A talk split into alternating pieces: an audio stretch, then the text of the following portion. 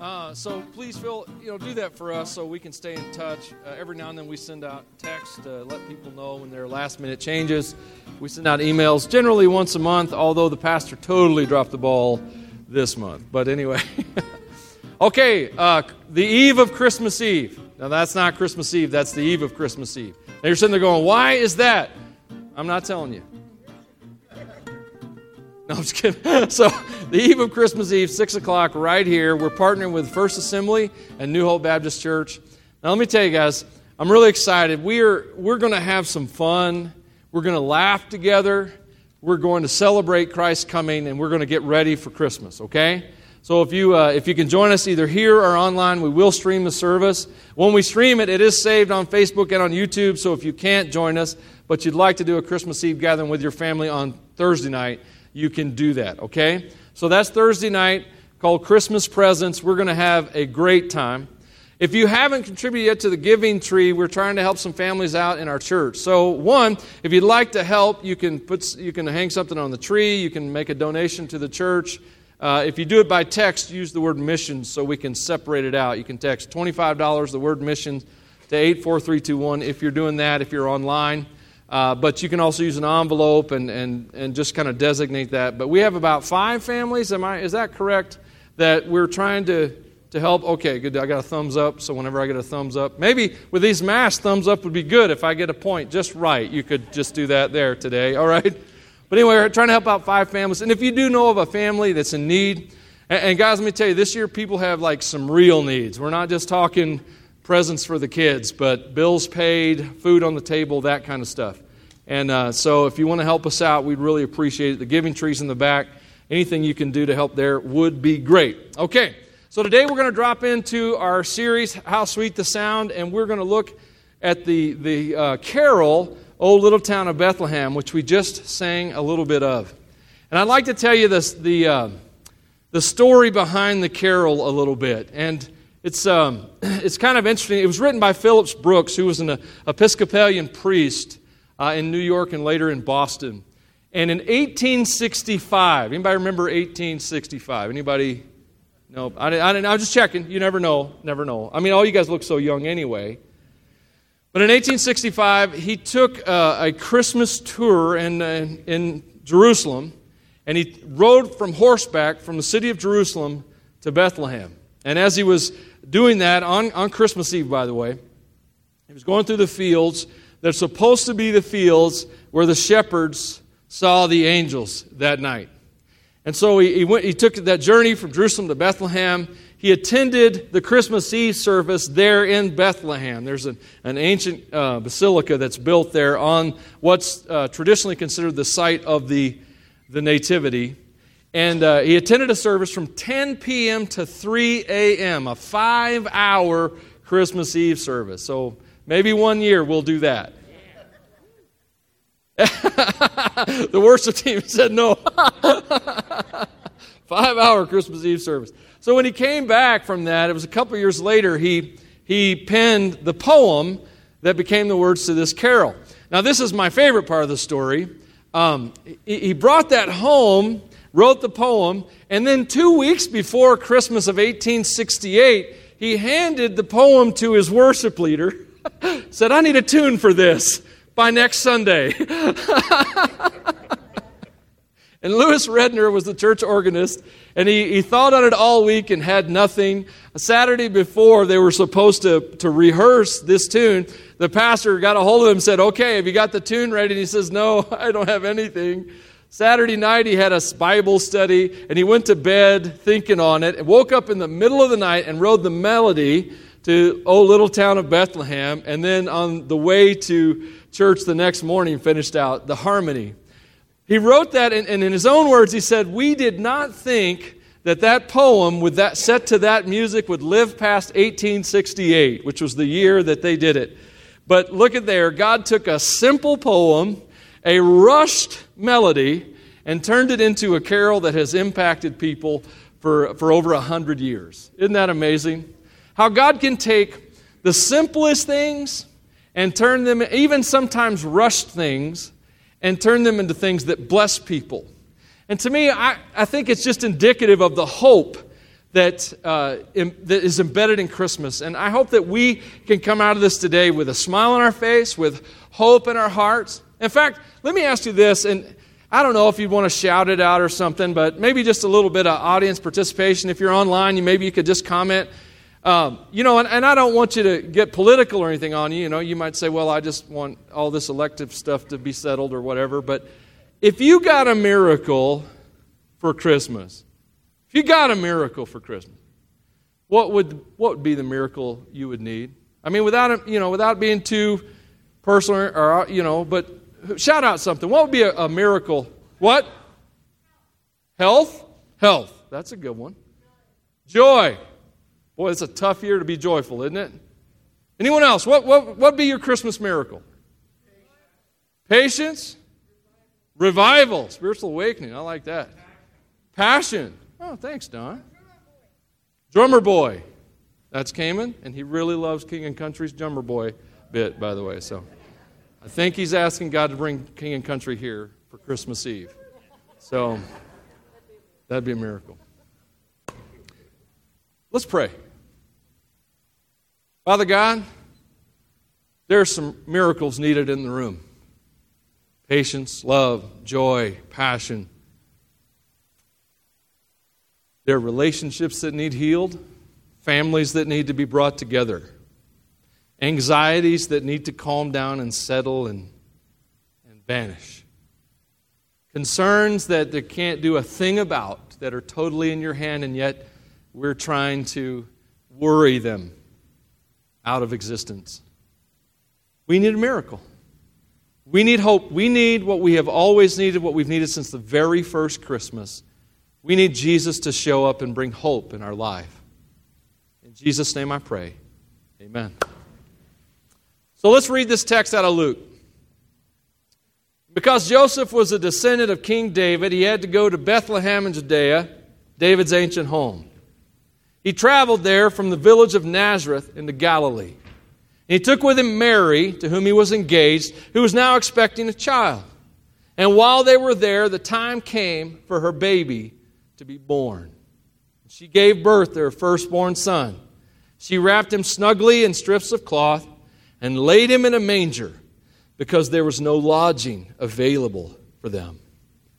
I'd like to think about Bethlehem the night that Mary and Joseph came into town. You know, I'm a, I'm a small town guy. I love small towns. Rock Springs is the biggest town I've ever lived in, and if God keeps loving me, I'll never live in a bigger one, okay? Just kidding. He might move me. You never know what he could do. But I love small towns, and I'm thinking of Bethlehem, which is a really small town, and all these people swarming in. And I'm thinking of what it's like to live small town life. I'm thinking of the concerns that we have. It's not, you know, it's not like when I when I planted a church in Otis, Colorado, the thing that really struck me was people in Otis, and the same in Rock Springs, they didn't just have one job. They'd have a job. Some of them would have two jobs. Then they would have a side hustle. They'd work on weekends. And it wouldn't just be the husband. It would be husband and wife, and the children started learning to work as young as they were able. Some of those people were farmers and ranchers, and so they started working on the farm at a very young age, throwing hay, driving tractors, whatever it was. And that's life in a small town. It's not easy to make cut out a life in a smaller town. And it's the same here. I know people that have jobs, they have side jobs, they have extra jobs, they have side businesses. And so I'm thinking of Bethlehem, the night that Jesus came to town, and everybody in town being normal, small town people, living in a world that was not as affluent as the one we live in, was not as free as the one we live in. I mean, if you upset the wrong person, your entire livelihood could be lost. You upset the wrong soldier, the long, wrong bureaucrat. Everything you work for could be taken from you, and even your ability to earn more could be lost. That's the kind of world that was going on in the city of Bethlehem. And people went to bed that night like all of us go to bed, frustrated with today and worried about tomorrow. trying to figure out how to scratch out a living, out of life. And the idea of a pregnant woman and, and her husband coming into town in duress, in crisis, is the last thing on your mind. You don't know about it. They wouldn't have known about it, and they didn't want to know about it because they had enough problems of their own. You see, that's the town of Bethlehem. It's every town in America. People have enough problems, enough darkness, enough worries that there is just no room for hope to show up. There's, it's too dark for light to just shine. And, and that's how it was in Bethlehem when this, this couple in crisis showed up. And I'd like to tell you, this couple in crisis had been in crisis since God showed up in their life.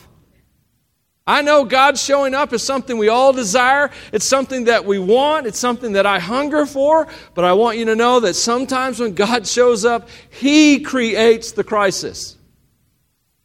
And that's what happened here. This couple had a crisis. They wander into town. Probably nobody knew they were there except for the innkeeper. It would have flown totally under the radar, except for God was like, no, my son's not showing up on planet Earth without somebody knowing.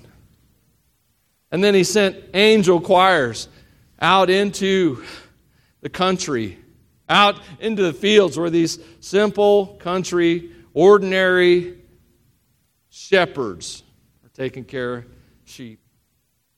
Bethlehem had a visitor. Many of them didn't know it.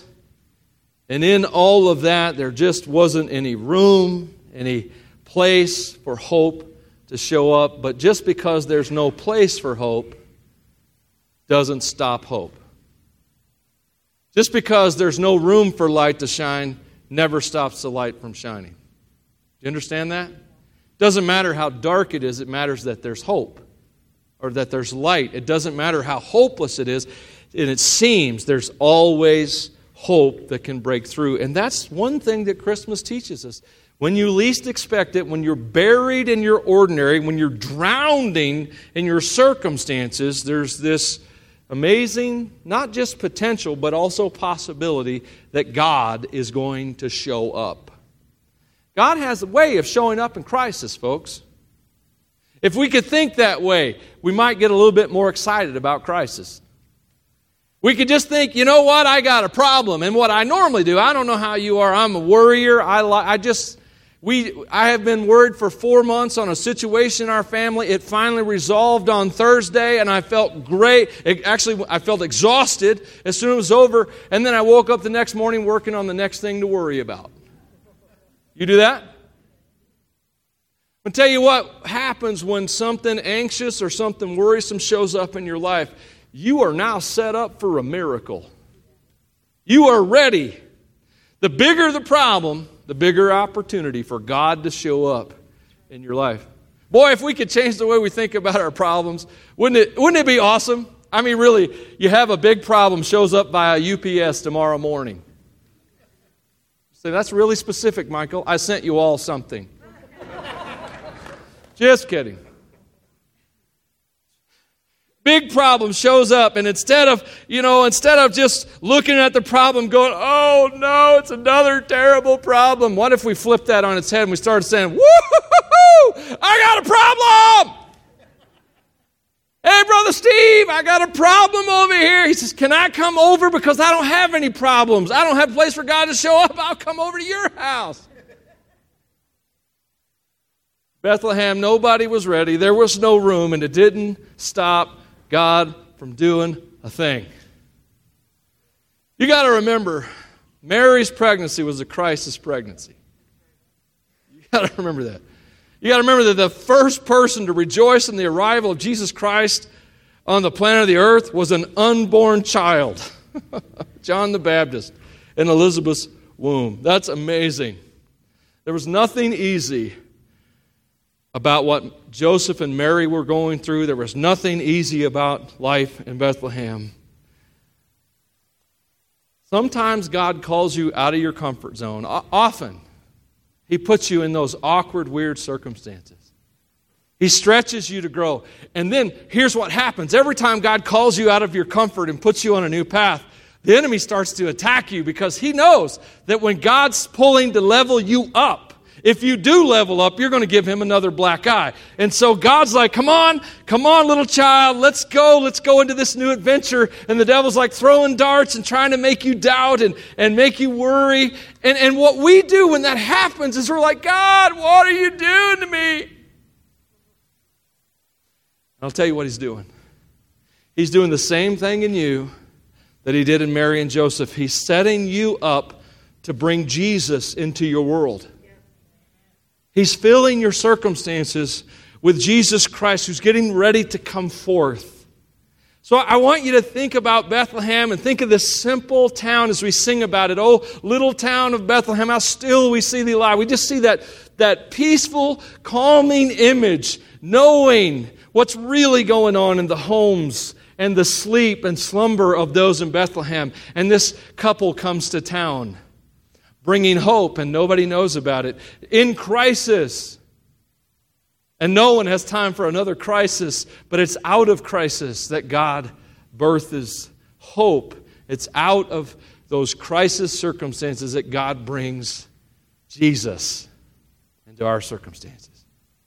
So, it's an opportunity for hope. Verse fifteen of Luke two.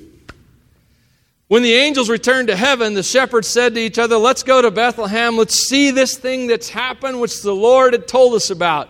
And they hurried to the village and found Mary and Joseph, and there was the baby lying in the manger. So, isn't it interesting who God chose to send angels to? I've always been amazed by this. He didn't send his angels to the Pharisees and the Sadducees and the Sanhedrin Council in Jerusalem, or to King Herod that was there. He, he didn't sing, send the envoys of heaven to people on earth that you would think would be strong enough, powerful enough, and popular enough to give notoriety to the birth of Jesus. He didn't do that. He found these, you know, dirty, simple, ordinary shepherds, and it was to them they got the angel choir. The, the roughnecks and the rednecks and the country folks, the ordinary people, they got the angel choir. Not the famous people, not the not the the powerful people. You know, God likes underdogs. You know, I wanted to pick a fight today. I wanted to say, God loves underdogs, so if he rooted for the N F L, he would root for the... A Cowboys fan over here had something to say about that. Sorry, Frank. The Bible says in Corinthians, God chose.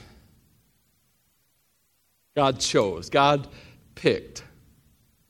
The, wor- the things the world considers foolish in order to shame those who think they are wise.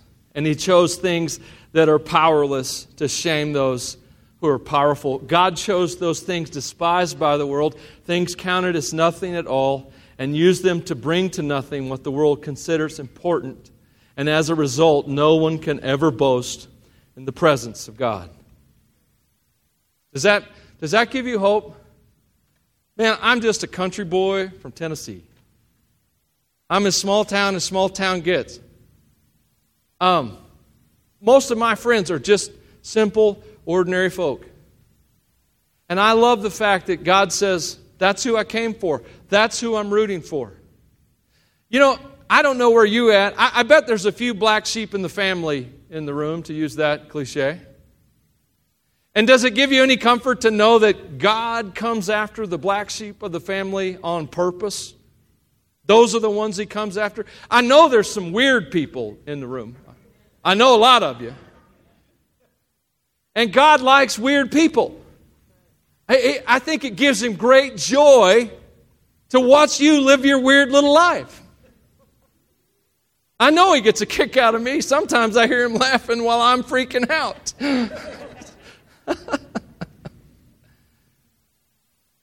You might be a failure. You might be a hot mess. And it does not matter. Because you matter to God, and God sent a message to you right here in this little simple town of Bethlehem. He said, there's hope. There's light in the darkness. There's a God willing to intervene in your ordinary and in your everyday and in your mundane and in your drudgery and all the things you're just enduring until they go away. Be careful doing that, because you'll endure your whole life and never enjoy it. And so God sent, God, God loves outsiders. So God loves you. But what's funny about these outsiders, God sends angels to them, and the outsiders who are literally outside of town, then they immediately run into town. Now I would have loved to have, I would love to watch this on a screen. I don't want anybody waking me up in the middle of the night because I'm really grumpy and you could get shot. I'm just saying. It could happen. My kids don't even wake me up anymore. It's dangerous. But I can just see the middle of the night in Bethlehem, these angels show up, scare these shepherds to death, and now they're all excited and they're pumped because they just got to see an angel choir, and the angel choir's announcement is, hey dudes, the, the Messiah has arrived. He's in the city of Bethlehem. And now all of a sudden in the middle of the night, coming into messing up working people's sleep is these are these uh, shepherds. Now, I, I don't know any, well, I knew one shepherd, but but I know uh, I know roughnecks, and, and I know uh, other kinds of people who are loud and rowdy, and I can see these shepherds coming into Bethlehem. I would, I'd be willing to wager money that they didn't sneak into town. Be quiet, Joe, don't wake anybody up. No, God had just said the Messiah. I bet they were knocking on every door in town. Hey, hey, it's the Messiah here. Come on, man, wake up. We're looking for the Messiah. They're running into town, waking everybody up, trying to find uh, the nativity, the, the Mary and Joseph and Jesus Christ. They finally come up on a, a barn, but I'm just pointing out that these outsiders who are just minding their own business, trying to keep sheep from getting killed by something in the wild, now they're all in town trying to find the hope that was promised from the lips of angels. They, they left the flocks. They left that drudgery of shepherding. They left the dirtiness of shepherding and camping and sleeping out under the open sky. Left all of that for what? To find the hope that was promised. They left behind something to find something. And isn't that always how it works? Don't we always have to leave something behind to find something else? Don't we have to let go of one thing to embrace the next thing? So they, they ran into town, and now they're in town and opening up all these doors. And I, it raised a question for me as I, I thought about it. I mean, how far would I go for hope? How far would I go for hope? What would I let go of in order to have hope in my life and hope in my circumstances? What would I leave behind? Is it worth time on my calendar to find hope? Is it worth chalking off time? It, that's really the most expensive thing in your life is time, right? You give so much of it to work and to family and to friends and to your health and to sleeping. I mean, when someone gives you their time, they're giving you the most valuable thing that they have. Would you give up time for hope? Would you? Would it be worth giving up your... That, this is a big one God has been annoying me with. God can be so annoying sometimes. He's It's like, would you give up your reputation for hope? Your dignity? Boy, that's a that's something else. I mean, I see those those shepherds running through town and making all that noise, and I don't see, I don't, there are times in life you get so excited you don't care what anybody thinks of you. Wouldn't that be great if that's how we felt about Christ in our life? If we wanted to see Christ formed in our life so completely that we no longer cared what anybody thought of us. We could let go of our, our dignity and our reputation. We could say, well, I don't want them to think I'm a Jesus freak. Why? You just want to be a miserable, ordinary person like everybody else? I just want them to think I'm miserable like they are. Don't be dense, man. What if we gave up all of that and we were willing to be misunderstood? What if we were willing to be disliked and even hated because of our hope in Jesus? I, I, I get tired. I, I do like to watch a movie or a T V series every so often. I hate to see Christianity mocked by people who have no idea what it's about. And, uh, you know, uh, yeah, it offends me. But at the same time, it kind of honors me, it, I, I, I've got to say. You can't expect a world that doesn't know Jesus to get it. And there'll be movies that'll have these parody scenes where someone will stop and pray for him, and they'll point out how awkward that is. I know that's awkward. I'm about to, when I stop and pray for somebody, I'm about to connect something in the natural with somebody in the supernatural. You better believe it's weird. Bring on the weird. Bring on the hope. Miracles are weird, aren't they? I mean, it, like Jesus shows up at Lazarus' tomb, says, Lazarus, come on out here, and dead dude walks out. That is weird, okay? But I'm telling you what, this old boy here's got some Lazarus in him that needs to come alive, and I'm betting you do too. And so what if we're willing to lay all of that down for some hope, lay our calendars, our budgets, our language, our purpose, everything to enthrone Christ in our hearts, in our minds, in our families, in our holidays, and in our year. See, that's what hope looks like. Hope totally, totally flips your world inside out and upside down, because now you have something to live for. And I'm here to tell you, nobody else on the planet that doesn't have Jesus has anything really to live for. Living for money and possessions is not really living. That's just acquiring stuff. A safe can do that, and it's not even alive. Okay? So what would you change? How far would you go for hope? Luke two seventeen, after seeing him, the shepherds told everyone what had happened and what the angel had said to them about this child, and all who heard the shepherd's story we're astonished. I want to come back to that. I want to talk about the, the second part of this passage first. But I just want you to see, these shepherds did not keep their mouth shut. They got to see angels, and they got to see the Messiah, and they didn't just go back to shepherding unchanged by that. That's important. But look at Mary, verse nineteen.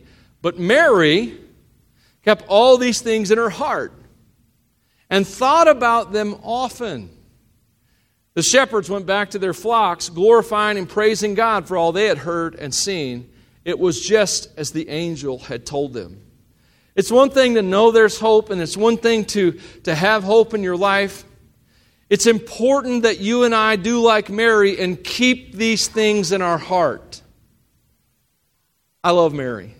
I love the The idea of Mary. I love this simple girl who became the mother of Christ. I love God's God's favor upon her. But my heart also breaks for Mary.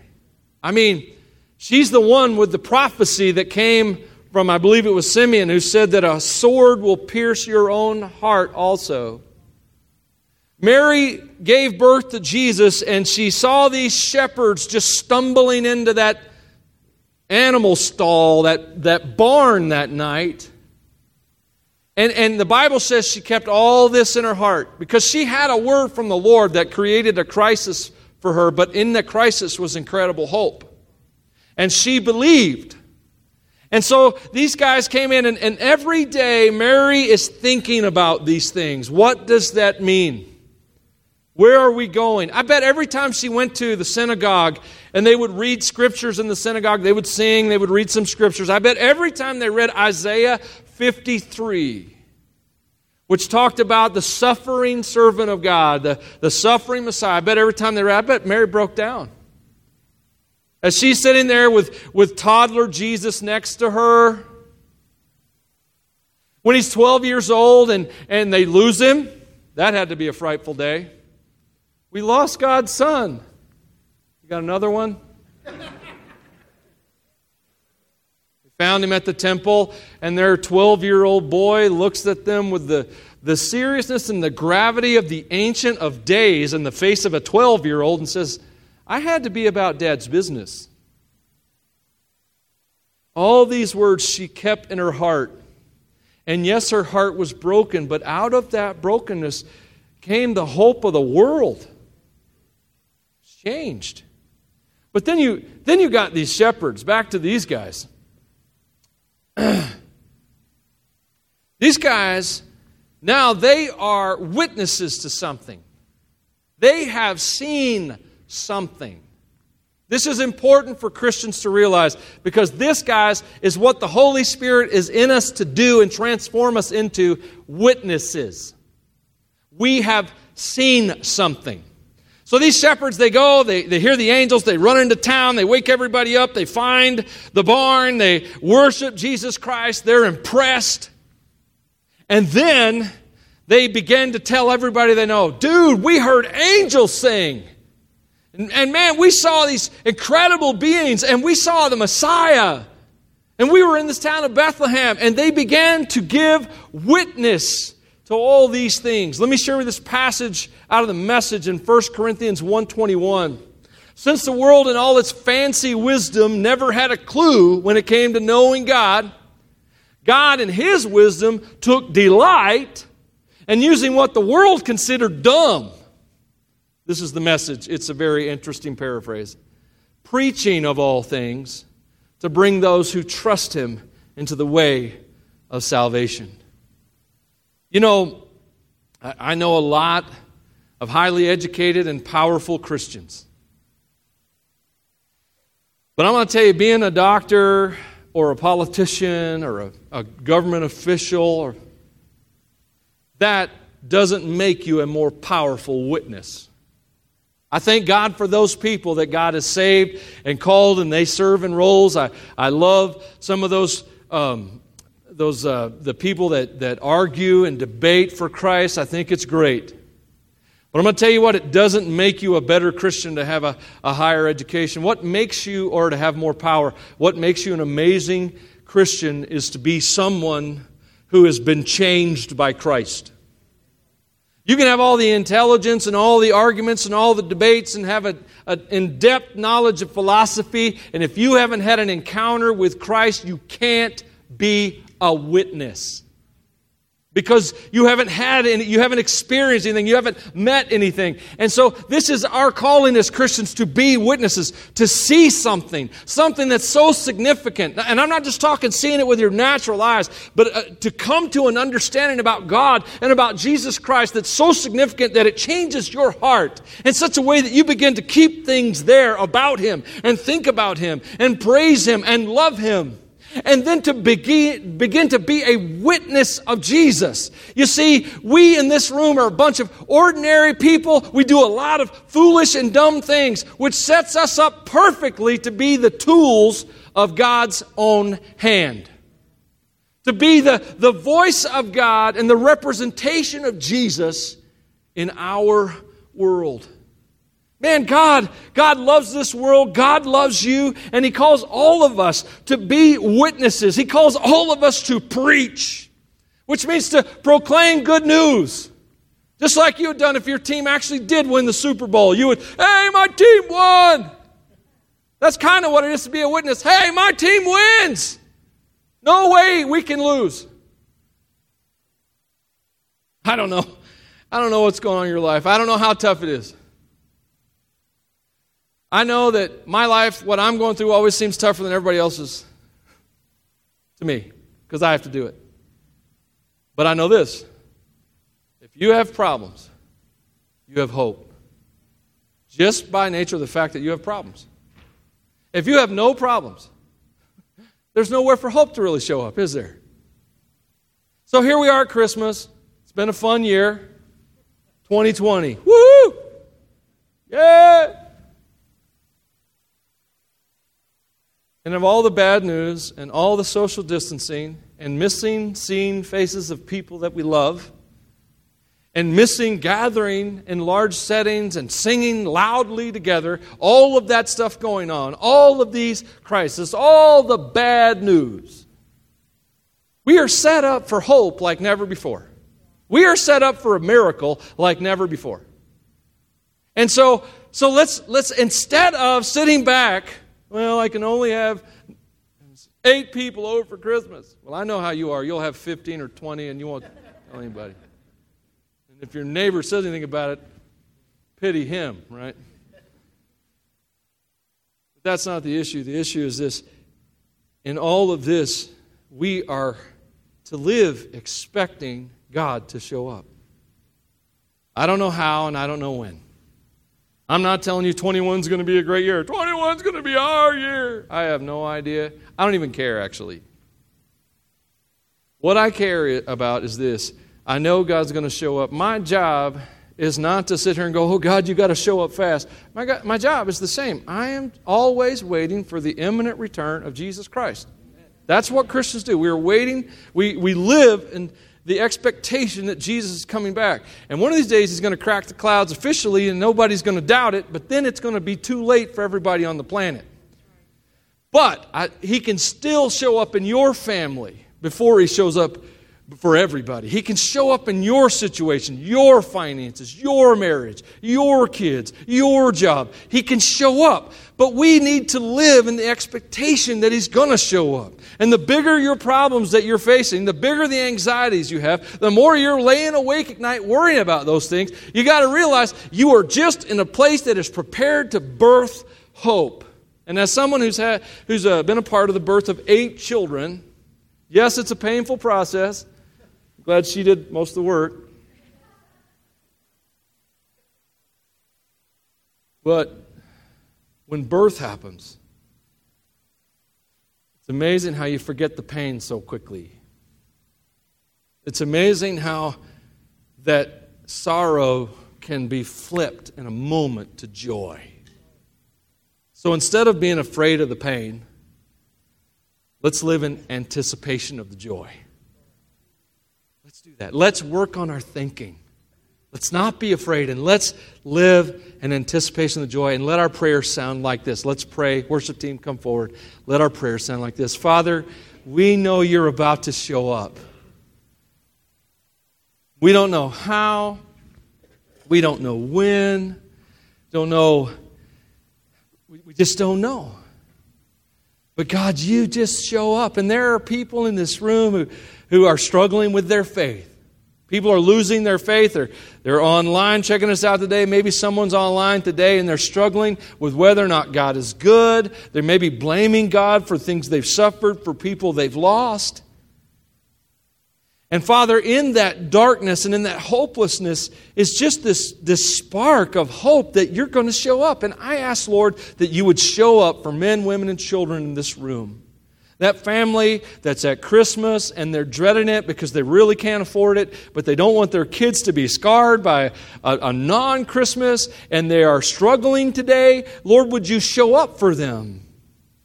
Would you bless them? Would you, would you let someone know that's close to them that they need help, and you would, would you provide it for them? Would you use our hands and feet to be a miracle for them? That marriage that's coming into marriage and they can, this into Christmas, and they can barely stand each other and like, oh no, I got to put up with you through the holidays and all the family or some of the families coming. Would you give them hope? Would you, would you spark their love and patience with each other? Would you help them come together as one? And Father, the world in which we live that's just crushing people, burning out jobs, and, and just destroying economies and home finances. Lord, would you show up? Would you reveal the lies of the enemy? And would you restore what the locusts have eaten, according to the prophecy of the Old Testament? Would you restore what has been destroyed? Lord, you are the miracle worker. I pray for miracles in this room, and everybody that this This stream touches. I pray for miracles for them. In Jesus' name, amen. Let's